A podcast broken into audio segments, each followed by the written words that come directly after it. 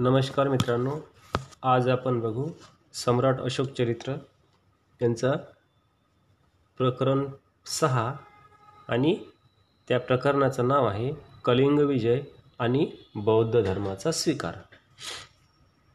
तर ऐकूया आपण कलिंग विजय आणि बौद्ध धर्माचा स्वीकार. कलिंग देश कलिंग राज्य हे हिंदू भारताच्या पूर्व भागात ओरिसा प्रांताच्या दक्षिणेस होते. या प्रांताला पूर्वेस बंगालचा उपसागर पश्चिमेला पूर्व घाट दक्षिणेस गोदावरी नदी व उत्तरेस महानदी अशा त्याच्या सीमा होत्या. याला त्रिकलिंगही म्हणत. हे राज्य फार प्राचीन काळापासून प्रसिद्ध होते.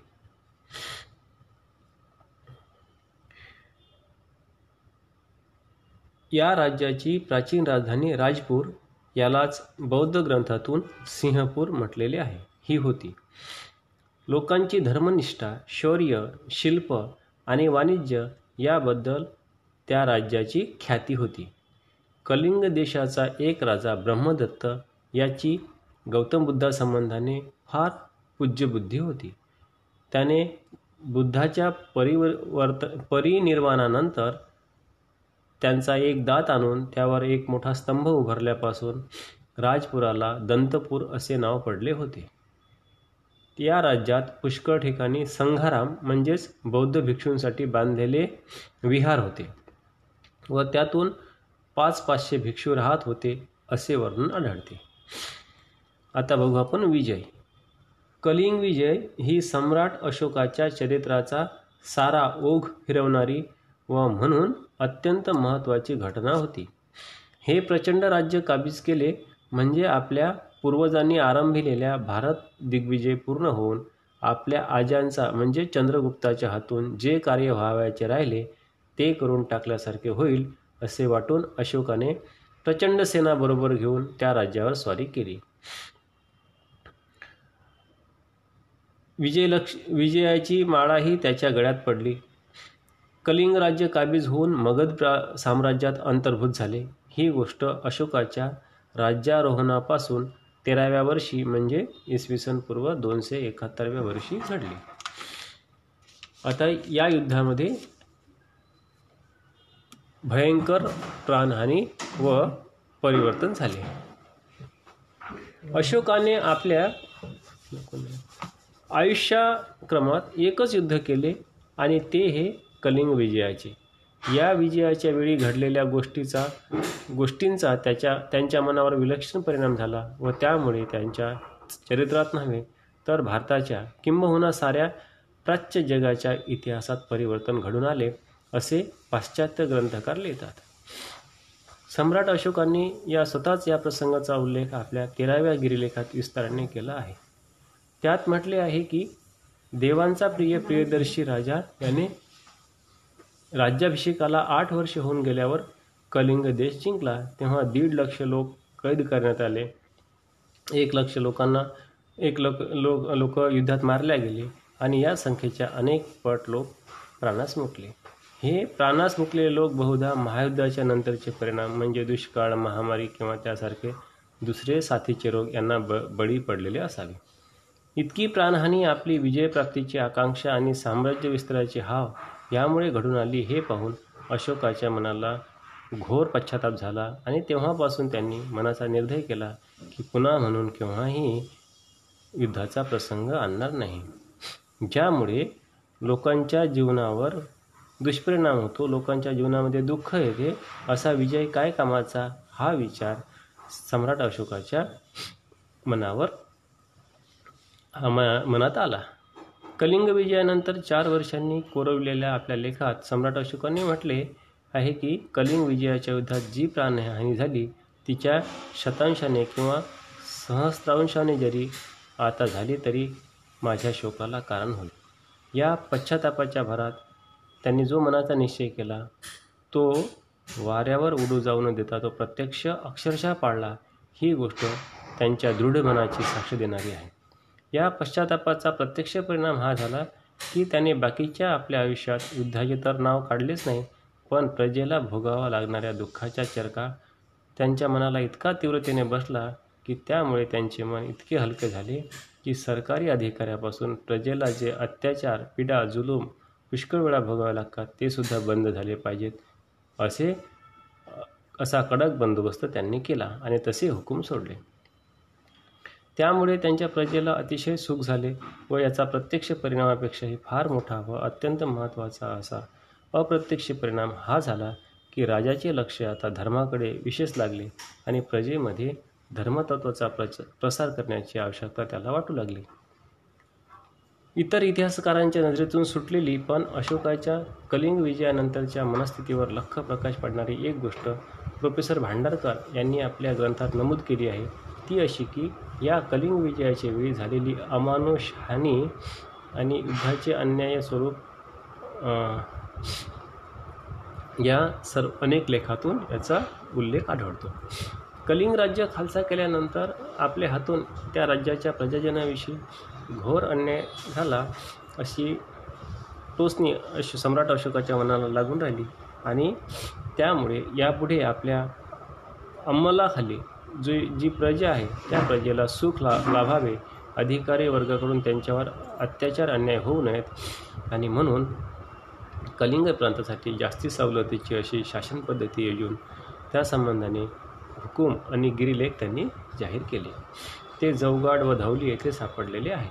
त्या आदेशाची अंमलबजावणी करण्याचे काम तोसली येथील राजप्रतिनिधी बरोबर करतात की नाही ते ते तो काळजीपूर्वक पाहत असत. आणि एखाद्या अंमलदाराकडून त्यात कसूर झाल्यास त्याला कडक शिक्षा होत असे. आता बघू आपण बौद्ध धर्माचा स्वीकार. अशोकाच्या वेळी बौद्ध धर्म त्यांच्या शुद्ध स्वरूपात होता आणि निरनिराळ्या धर्मप्रचारकाकडून तो उपदेशेला जात होता. मगध राज्यात असा कोणताही प्रदेश नव्हता की जेथे बौद्ध भिक्षूंच्या व धर्म धर्मप्रचारकांचा प्रवेश झाला नव्हता.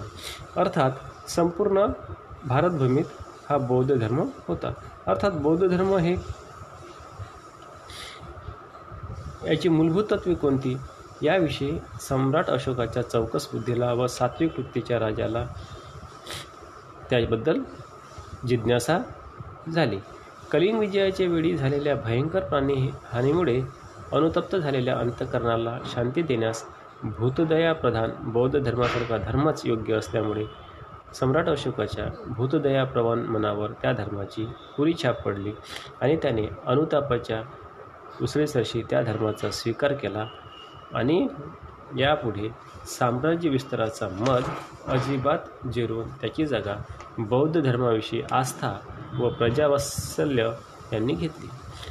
त्यामुळे त्यांनी बौद्ध धर्माची दीक्षा घेतली आणि त्याबरोबर प्रजाजनांमध्ये शुद्ध धर्म व नीती यांचा प्रचार करण्याचे कार्य आला आरंभिले.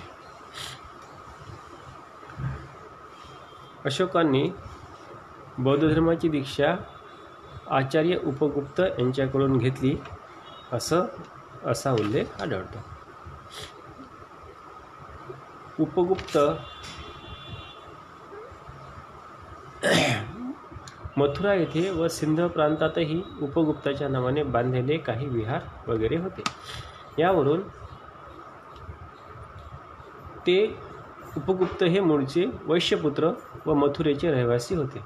सतरा वर्षांच्या वयातच त्यांचे मन संसारातून विरक्त झाले व ते बौद्ध भिक्षू झाले.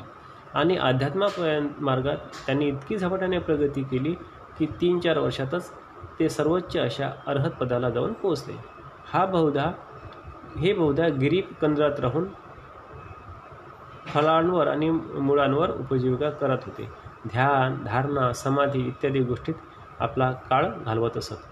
चिनी प्रवासी ह्युएनसेंग यांनी उपगुप्तांच्या राहण्याच्या म्हणून जेवढ्या गुहा लोकांनी दाखवल्या तेवढ्या सगळ्या प्रत्यक्ष पाहिल्या होत्या असे त्यांच्या प्र प्रवास वर्णनात दिसून येते. पुढे अशोक सम्राट अशोक राजाची व उपगुप्ताची भेट झाल्यानंतर त्यांची संभाषणे झाली आणि त्यावरून अशोक स सम्राट अशोक यांच्या मनात उपगुप्ताविषयी अत्यंत पूजनीय भाव निर्माण झाला आणि या सत्पुरुषा पुरुषाचा नित्य नेहमी सहवास घडावा म्हणून आपल्याबरोबर आपल्या राजधानीस येऊन येऊन आपल्या राजवाड्यात त्यांनी राहावे असा त्यांनी आग्रह केला. तथापि आमची आपली गुहा उत्तम आहे असे उत्तर उपगुप्तने दिल्यावर राजांनी सम्राट अशोकांनी राजधानीतच त्यांच्यासाठी नैसर्गिक गुहेसारखी एक गुहा मुद्दाम निर्माण केली आणि तिथे राहण्यास आणले. व या गुहेमध्ये नित्यनेमाने सम्राट अशोक दर्शनास जाऊन उप उपगुप्ताचा आचार्य उप उपगुप्त यांचा उपदेश ऐकत असत. उपगुप्त हे मोठे जितेंद्रिय व महान अधिकारी साधू पुरुष होते. आता बघू आपण वासव दत्ताची हृदयद्रावक कथा. मथुरा नगरीत वासवदत्ता नावाची एक श्रीमंत गणिका होती. एके दिवशी तिची एक दासी उपगुप्ताच्या दुकानी म्हणजे बौद्ध भिक्षू होण्यापूर्वी उपगुप्त हे वैश्यपुत्र होते व त्यांच्या वडिलांचे एक दुकान होते. काही सुगंधी द्रव द्रव्य विकत घेण्यासाठी आली व ते पदार्थ घेऊन गेली. तिच्याकडून गणिकेला उपगुप्ताची सुंदर व बळकट देहयष्टी व मोहक स्वरूप मोहक स्वरूप याविषयीची माहिती हो होऊन त्याला पाहण्यासाठी ती आतुर झाली. तेव्हा वासवदत्तेने आपल्या दासीबरोबर प्रेमपत्रिका पाठवून त्यांना कळविले की आपला परिचय असावा अशी या दासीची इच्छा आहे. यावर उपगुप्ताने उत्तर पाठवले की मी गरीब मनुष्य आहे. माझ्या भेटीपासून आपणास कोणता लाभ होणार आहे? मला पाण्याचे दिवस पुढे येतीलच. त्यावर तिने परत निरोप पाठवला की आपल्याजवळ एक कदर कही म्हणजे कवडीही मला मागावायची नाही. केवळ दर्शनसुख आणि संगतीसुख यांचीच अपेक्षा मी करीत आहे. यावरही उपगुप्ताने पूर्वीच्याच सारखा नकाराचा जवाब पाठवला पुढे काही दिवसांनी काही अकल्पित प्रकार घडून आला. वासवदत्तेचा कोणी श्रीमंत तरुण यजमान तिच्या महालात निद्रावश असताना त्याच्या कोणी वैराने गुप्तपणे जाऊन तिथे त्याचा खून केला. दुसऱ्या दिवशी राजदूत चौकशीला गेले आणि त्यांनी चौकशी अंती ठरवले की वासवदत्तेनेच द्रव्यलोभाने यजमानाचा खून केला किंवा करविला. अर्थात त्यांनी वासवदत्तेला कैद करून राजाकडे नेले. राजानेही क चौकशी करून तसाच निकाल दिला आणि पुढे तिचे हात पायांना कान तोडून स्मशानात तिला कुत्र्या मांजरांसाठी खाण्यासाठी टाकून द्यावी अशी शिक्षा फरमावली. लागलीच ती अंमलातही आणली गेली. त्या गणिकेची पूर्वक दासी आपल्या धनिनीचे उपकार स्मरून स्मशानात रात्रंदिवस तिची शुश्रूषा करत राहिली होती. गणिकेला अशी भयंकर शिक्षा झाल्याची बातमी जाता जाता जाता जाता. उपगुप्ताच्या कानी गेली. तेव्हा बौद्ध भिक्षू झालेला होता. तो बौद्ध भिक्षू झालेला होता. स्मशानात वासव दत्ता असहाय्य स्थितीत पडली होती व तेथे तो आपण होऊन गेला. दासीने त्याला भिक्षूच्या वेशातही ओळखले आणि अमके अमके गृहस्थ आले आहेत असे तो यजमानीला कळवले. अशा छिन्न विच्छिन्न देहाच्या व विटंबनामय स्थितीत आपण त्याच्या दृष्टीत पडत आहोत. हे पाहून ती अतिशय लज्जित व दुःखी झाली. उपगुप्त तिच्याजवळ जाऊन बसला होता. तेव्हा ती म्हणाली महाराज जेव्हा हा देह नवविकसित कुसुमाप्रमाणे मुसमुसणाऱ्या तारुण्याने फुलून राहिला होता आणि मौल्यवान अलंकार व बहुमूल्य वस्त्रे यांनी भूषित होऊन काही कामी जनांची मने मोहून टाकत होता तेव्हा मी स्वतःहून विनंती केली असतानाही आपण मला दर्शन दिले नाही. आणि आता हाय हाय ही अशी माझी विटंबना. आणि मरणापेक्षाही कष्टप्रद दशा झाली असता. आणि आनंद सुख सौंदर्य लौकिक आणि जीवित स्वारस्य या सर्वांना मी मुकले असताना हा छिन्नविच्छिन्न झालेला तिरस्करणी तिरस्करणीय देह पाहण्यासाठी येण्याची आपण तसदी का घेतली? तिचे हे मर्मभेदक करुण रसयुक्त भाषण श्रवण करून त्यांनी उत्तर दिले वासवदत्ते तुला भेटण्याची खरी योग्य वेळ हीच होती. म्हणून मी आता तू न बोलावता आलो. मनुष्याचे ऐहिक ऐश्वर्य व सुख कसे नाशवंत असते हे आता तुला कळले. या सुखापेक्षा श्रेष्ठ प्रतीचे व अविनाशी सुख कशात आहे ते सांगण्यासाठी मी इथे आलो आहे. म्हणून आचार्य उपगुप्तांनी मरणो मरणोन्मुख होऊन पडलेल्या गणिकेला म्हणजे वासवदत्तेला उप धर्माचा उपदेश केला आणि त्याच्या योगाने दुःखविहोळ अशा तिच्या मनाला शांती प्राप्त झाली आणि सुखाने तिचे प्राणोत्क्रमण झाले. बौद्ध धर्माची दीक्षा घेतलेल्यांचे उपासक म्हणजे गृहस्थ किंवा प्रापंचिक. गृहस्थ म्हणजेच प्रापंचिक आणि भिक्षू म्हणजेच ज्यांनी घरदार सोडून आपलं संसाराचा त्याग केला आहे असे दोन वर्ग होते. आणि प्रत्येक वर्गाची दीक्षा निरनिराळी होती. ते आहे. तेव्हा अशोकाने सुरुवातीला उपासकाची दीक्षा घेतली आणि नंतर काही वर्षांनी बौद्ध भिक्षूची दीक्षा घेतली. अशोकाची धर्मयात्रा. सर्वप्रथम सम्राट अशोकांनी राज्यातली शिकार बंद करून टाकली आणि चैनीसाठी राजा दौरे काढत असे त्यावरही त्यांनी आता तो तीर्थाच्या यात्रा करू लागला. सर्वप्रथम सम्राट अशोक नेपाळामध्ये तराई प्रांतात बौद्ध तथागत बुद्धांचे जे जन्मस्थान आहे तिथे लुंबिनी अशोक तिथे गेले. अशोकाचा गुरु सम्राट अशोकाचे गुरु आचार्य उपगुप्त हेही त्यांच्याबरोबर होते. नंतर क्रमाक्रमाने कपिल वस्तू जिथे बुद्धा तथागत बुद्धाचे बालपण गेले ते स्थान बोधिवृक्ष असलेली गया ज्याला बुद्ध गया म्हणतो ऋषीपट्टण अथवा सारनाथ बुद्धाचे तथागत मुक्ताचे निर्माणस्थान महापरिनिर्वाणस्थान कुशीनगर आणि गौतम बुद्ध ज्या ठिकाणी दीर्घकाळपर्यंत राहिले ते श्रावस्ती येथील जेठवनातला मठ. व बकुल वक्कुल नावाच्या साधूचा आणि त्याप्रमाणे बुद्धाचा पट्टशिष्ट आनंद यांचा स्तूप अशाच तीर्थस्थानांचे दर्शन घेत घेत सम्राट अशोक पुष्कळ हिंडले.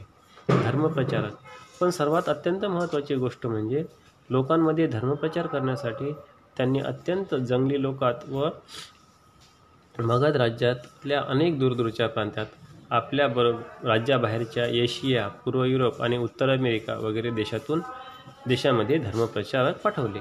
या परकीय देशात सिरिया इजिप्त मॅसिडोनिया व इपिरस यांची नावेही आढळतात.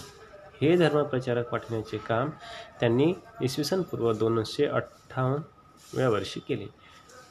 दीपवंश ग्रंथाच्या आठव्या आणि महावंश ग्रंथाच्या बाराव्या अध्यायात अशोकांनी पाठवलेल्या काही धर्म प्रचारकांची नावे आहेत ती याप्रमाणे. आता आपण बघू देश आणि धर्मप्रचारकाचे नाव. काश्मीर आणि गंधारमध्ये पाठवलं मध्यंतिक महर्षी मंडल म्हणजे म्हैसूरला पाठवलं महादेव. वनवासी म्हणजे उत्तर कानडामध्ये पाठवलं रक्षित. अपरांतक म्हणजे उत्तर कोकण इथे पाठवलं यौन धर्मरक्षित. हा बॅक्टेरिया बॅक्टेरिया येथील रहिवासी होता. महाराष्ट्रामध्ये पाठवलं महाधर्मरक्षित. योनमध्ये सरहद सरहद्दीवर प्रांतामध्ये पाठवलं महारक्षित. हिमवंत देशामध्ये पाठवलं. हिमालयाजवळचा जो प्रदेश आहे तिथे पाठवलं मज्जिम काश्यप आणि दुर्भिसा आणि सहदेव इत्यादी. सुवर्णभूमीमध्ये पाठवलं पेगू आणि मुलमेनमध्ये सोन आणि उत्तर. सिंहलदीपामध्ये पाठवलं महिद महिंद म्हणजेच महेंद्र इत्यादी.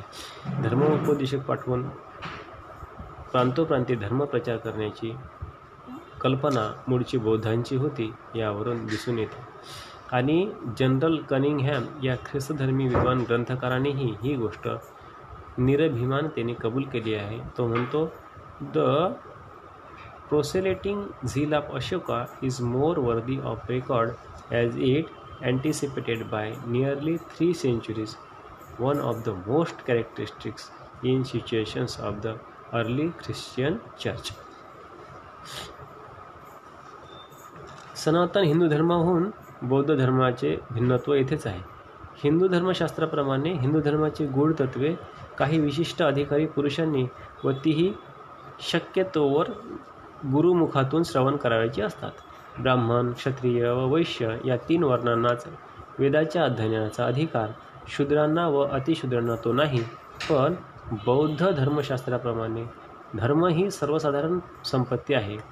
धर्मज्ञानावर सर्वांचा सारखा हक्क आहे. धर्मतत्वाचा प्रसार जनतेत जितका जास्त होईल तितके समाजाच्या स्वास्थ्यास व उन्नतीस इष्ट आहे व धर्मप्रसारासारखे पवित्र पुण्यक्रम कर्म दुसरे नाही असा बौद्ध धर्माचा विचार आहे. असं ध बौद्ध धर्माचे नियम आहेत. धर्मप्रचारासंबंधाने बुद्धाची आज्ञा. गौतम बुद्धांनी धर्मप्रचारासाठी उरुवेला येथून आपले साठ शिष्य पाठविले तेव्हा त्यांना त्यांच्या गुरूंची आज्ञा अशी होती की चरक भिक्कवे चारिकम बहुजन हिताय बहुजन सुखाय।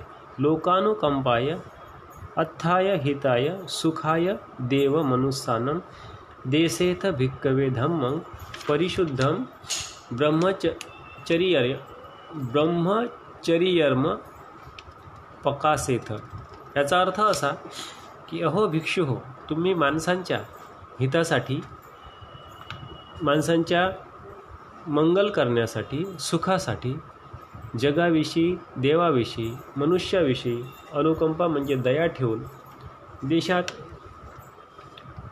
चारही बाजूनी हिंडा आणि या सद्धम्माचा धर्माचा प्रचार करा व सर्वत्र शुद्ध ब्रह्मचर्याचा उपदेश करा.